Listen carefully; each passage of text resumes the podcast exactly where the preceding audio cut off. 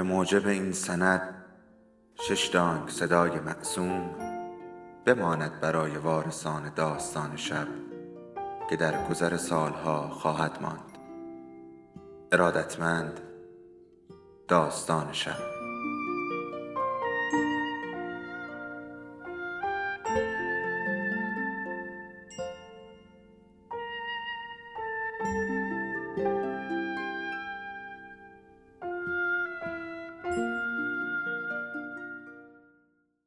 یکی بود یکی نبود.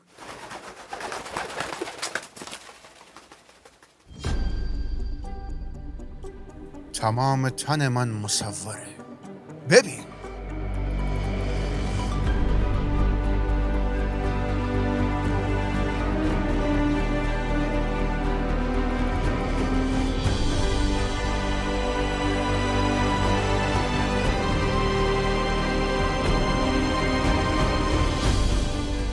در قسمت پیشین و نخست سری داستان مرد مصور شنیدیم که غریبه ای در ناکجا آباد ویسکانسین با دورگردی شگفت ملاقات می کند که بدنی پر از نقش های سهرنگیز دارد. هر کدام گویای داستانی از آینده ابناع بشر. اکنون داستان نخست را همراه با آن مرد تجربه می کنیم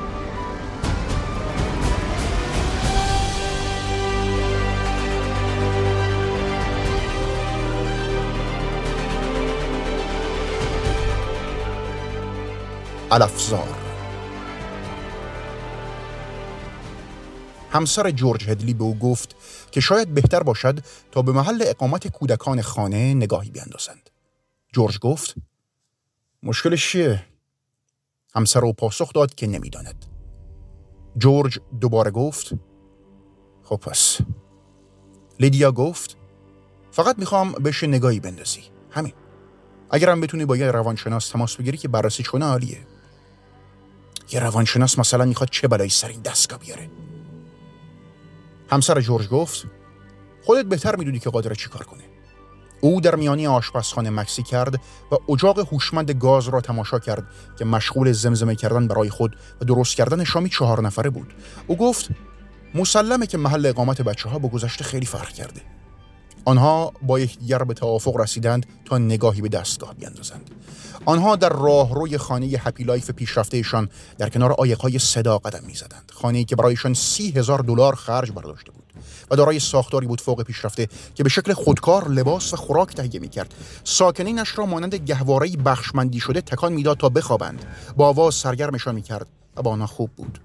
حرکت آنها نوعی سویچ را فعال کرد و هنگامی که به فاصله ده فوتی ساختار آن رسیدند چراغ مهد مجازی روشن شد. به همین ترتیب پشت سر آنها در درون سالن چراغها همانطور که آنها را پشت سر میگذاشتند به شکل خودکار و نرم خاموش و روشن می‌شدند. جورج هدلی گفت خب آنان بر روی کف کاهگلی این مهد مجازی ایستاده بودند. درازای آن چهل فوت در عرض چهل و ارتفاع آن هم سی فوت بود. این محیط به قدر نیم دیگر خانه هزینه در برداشت جورج گفت اما من فکر می‌کنم هیچ برای این بچههایی که مادرین به اندازه کافی نمی‌تونه خوب باشه. مهد مجازی اما ساکت بود. اوج ظهر گرم در میانه یک جنگل وسیع و توهی را می نمایاند دیوارهای تشکیل دهندش توهی و دو بودی بودند. اکنون هنگامی که جورج و لیدیا هدلی در مرکز این ساختار ایستاده بودند دیوارها شروع به خرخر کردند و درون محدوده بلورین فرو رفتند. در این حال به نظر رسید که آنان درون یک دشت افریقایی در سبود محصور از هر سو به کیفیتی که حتی یک سنگریزه یا تکیه های کاه را نیز در بر می‌گرفت فرو رفتند. سقف بالای سرشان با آسمانی ژرف با خورشیدی داغ و البته زرد تبدیل شده بود. جورج هدلی احساس کرد که قطرات عرق بر روی پیشانیش میغلطند. او گفت بیا زیر این توپ آتشین داغ بریم کنار. خورشیده؟ نمی‌دونم امروز چرا اینقدر بیش از حد واقعی شده. فعلا که چیز بدی البته اینجا نیست. همسرش گفت یه لحظه صبر کن. خودت می‌بینی. وزش باد از درگاه های پنهان دستگاه بوی شبه متعفنی را به سوی آن دو در میانی آن بیشه پخش کرده بود.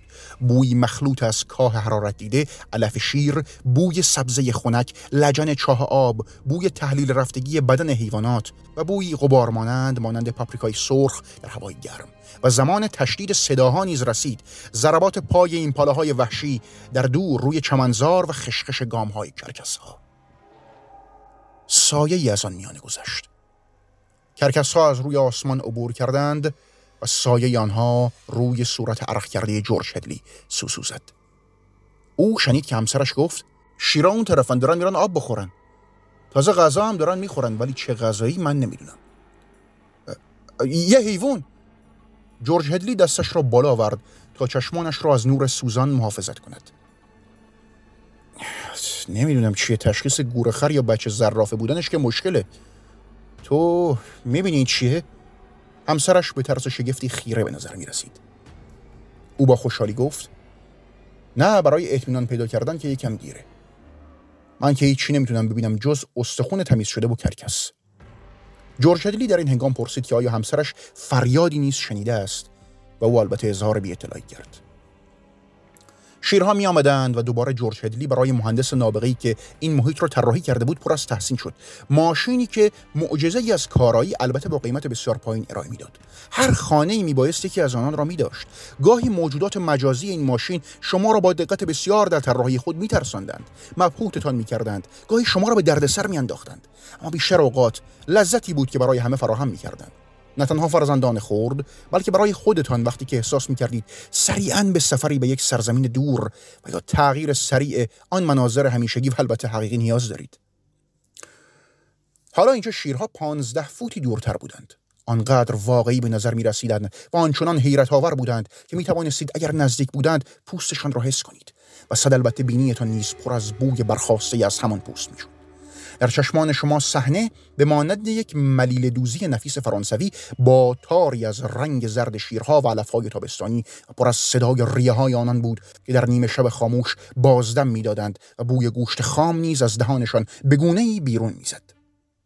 شیرها ایستاده بودند و با چشمان زرد مایله به سبز دهشتناکی به مرد و زن نگاه می‌کردند. مواظب باش! جورج هدلی فریاد زد. شیرها دوان دوان به سوی آنان می آمدند. لیدیا چرخی زد و دوید. جورج هم به شکل غریزی به دنبال او رفت. بیرون محیط مجازی دستگاه در درون سالن یکی میخندید و دیگری به گریه افتاده بود و هر دو از واکنش دیگری عملا به گونه ای وحشت کرده بودند. زن گفت جورج لیدیا لیدیا عزیز بیچاره من زن گفت اونا تقریبا ما رو گرفته بودن جورج گفت لیدیا یادت باشه این دیوارای کریستالی فقط همون چیزی که اسمشون میرسونه. واقعی به نظر می‌رسن ولی واقعی نیستن. واحد اعتراف کردین. آفریقای در آن سالن. با این همه فیلم های سبودی رنگی فوق واکنشی. چی می‌گفتن ها؟ فوق حساس نوار ذهنی. یه پشت پرده شیشه این همه بویایی و تحرک خدای من. لیدیا. همسر جورج با حالتی ترسیده پیوسته گریه می‌کرد. گفت اون حس فراواقعی رو داشتی؟ ترسناک بود.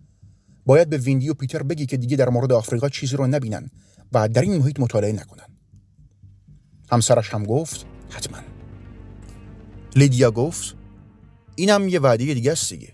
و جورج پاسخ داد مطمئن باش انجام میشه. بهتر دستگاه رو برای چند روز قفل کنم که اعصاب هممون آروم باشه. خودت می‌دونی گفتن این قضیه به پیتر البته چقدر سخته. یه ما پیش که درگاه این مهد مجازی رو برای یه تنبیهش بستم چند ساعت بیشتر نبود. ولی همون چند ساعت باعث شده هر دوشون دیگه ساختار این دستگاه رو بکنن خونشون. نگار اصلا دیگه با ما زندگی نمی‌کنن. همسر هدلی گفت باید قفل بشه. این کل چیزیه که من می‌دونم. خیلی خوب.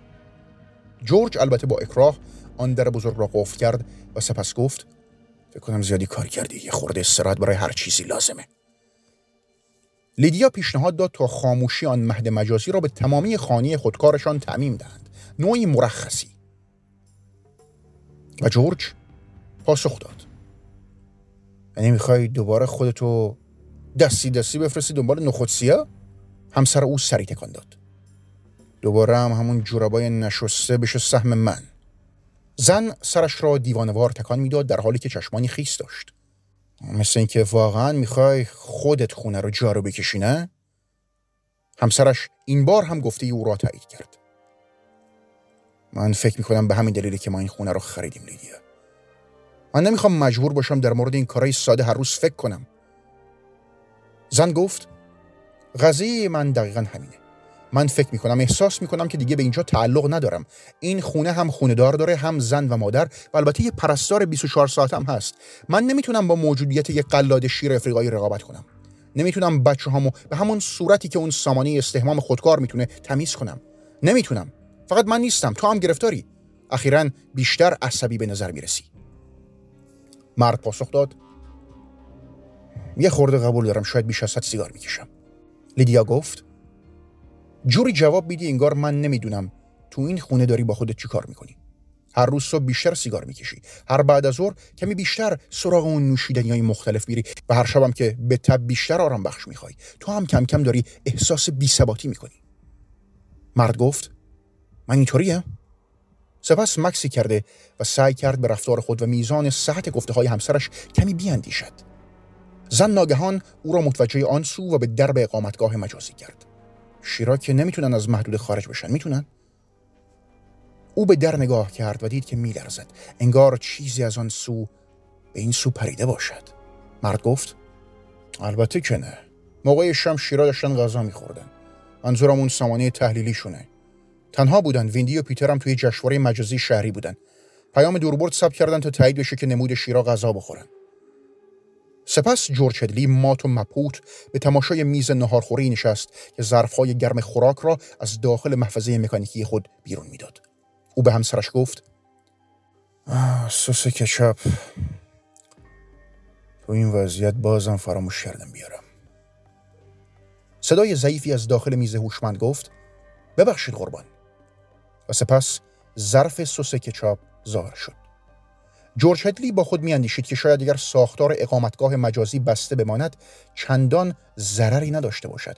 اساسا زیاده روی در هر امری به صلاح نیست و به وضوح دانسته بودند که فرزندانشان زمان زیادی را در بازنمایی افریقا صرف کردند. هدلی می توانست انرژی آن روز آفتابی را روی گردنش هنوز حس کند. هنوز هم به مانند پنجه داغ و البته شیرها را با آن بوگ خون قابل به توجه که چگونه اقامتگاه تراوشات تلپاتیک ذهن فرزندانشان را دریافت می‌کرد. و نوعی نمود قابل مشاهده را جهت برآوردن تمامی خواسته های آنان از خود بیرون می‌داد. بچه ها به گله شیر میاندیشیدند و به گونه آن را مقابل خود می‌دیدند. اگر پندارشان به گورخر میل می‌کرد آنان از مقابلشان میگذشتند و همین گونه بود خورشید و زرافه و تمامی آن حیات وحش. جورج واپسین تکه گوشتی را که سفره خودکار برایش به شکل نسبتا ناپسندی بریده بود با اکراه جوید. با خود اندیشید که اگر فرزندانشان در محیط مجاز به فکر مرگ کسی بیفتند چه می شود؟ آنان به شدت جوان بودند و به تب می توانستند آن را برای دیگری آرزو کنند. هر کسی وقتی دو سال داشته باشد با تپانچه اسباب بازیش به مردم شلیک می کند اما اگر این اندیشه خطرناک اسارت در نخجیرگاهی وحشتناک و آرواره یک شیر باشد چه؟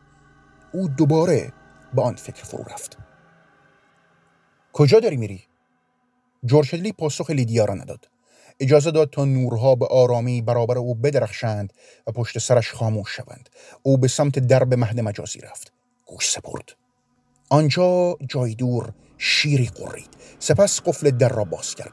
دقیقا پیش از اینکه وارد شود صدای جیغی از دور شنید و سپس قررش دیگری از همان شیرها که البته این بار به سرعت فروکش کرد. او نیز دوباره پا به افریقا گذاشت. چندین بار در سال گذشته این درب را باز کرده بود و سرزمین عجایب مجازی پشت آن آریس پشت های ساختگی علایالدین و چراغ جادویش یا جک کله کدوی سرزمین اوز یا دکتر دولیتل یا گاوی که می جهید را دیده بود. این تمام تدابیر لذت بخش یک جهان ساختگی بود چه بسیار اسبهای بالداری را در شیشه آسمان دیده بود که پرواز می کردند یا فوارهایی از جنس آتش را یا صدای آواز فرشتگان. اما حالا این افریقای داغ و زرد را ناظر بود. این تنور طبخ فراخ با گرمای بسیار. شاید حق با لیدیا بود. شاید آنها به کمی تعطیلات خیالی به مانند کودکان ده سالهشان نیاز داشتند. نوعی از نرمش ذهنی با آن فانتزی های خیالانگیز مناسب به نظر می رسید.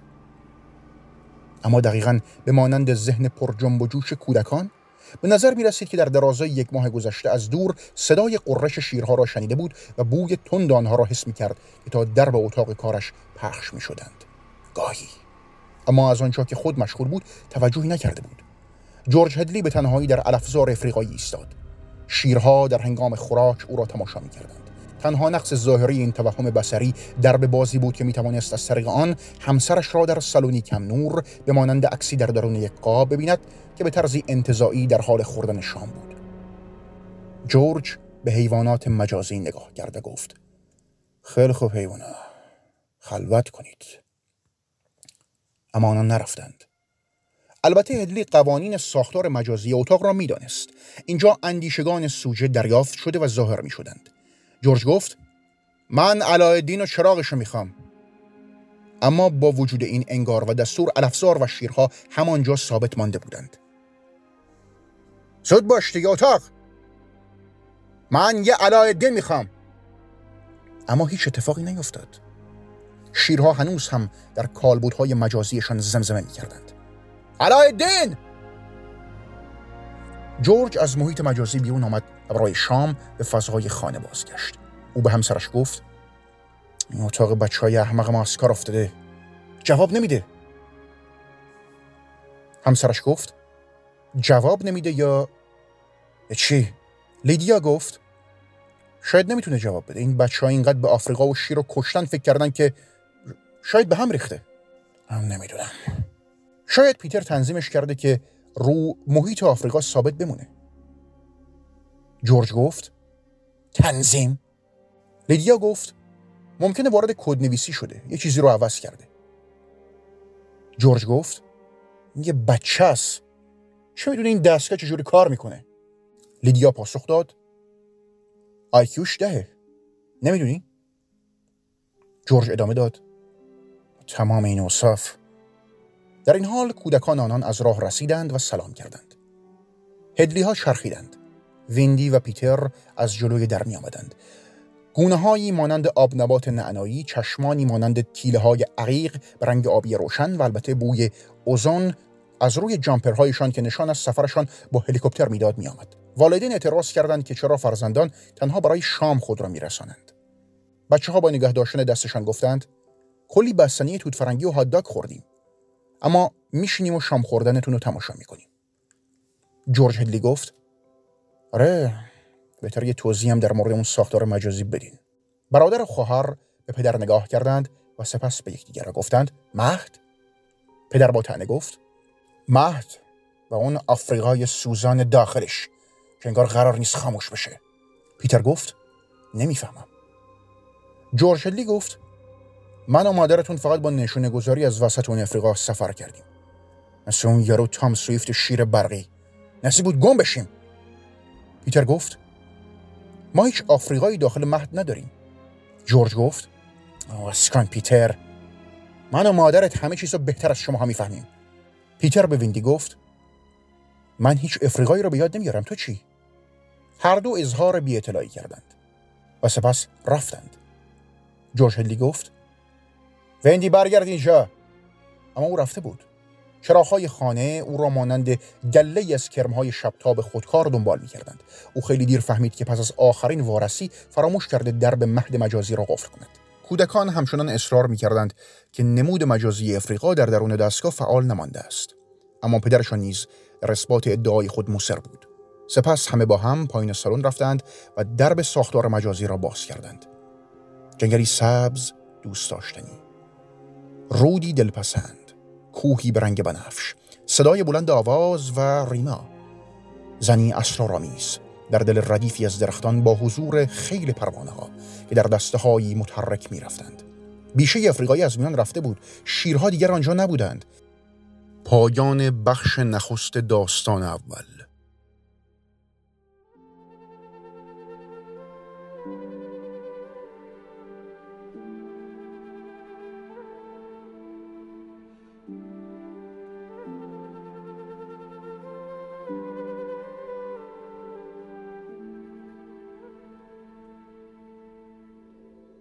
داستان شب بهانه است. برای با هم بودن دور هم نشستن شنیده شدن.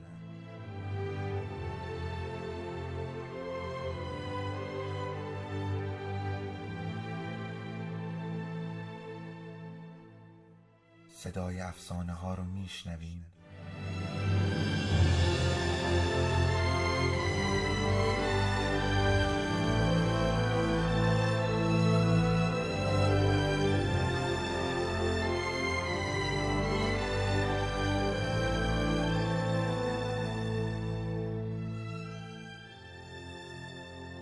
شبتون بخیر.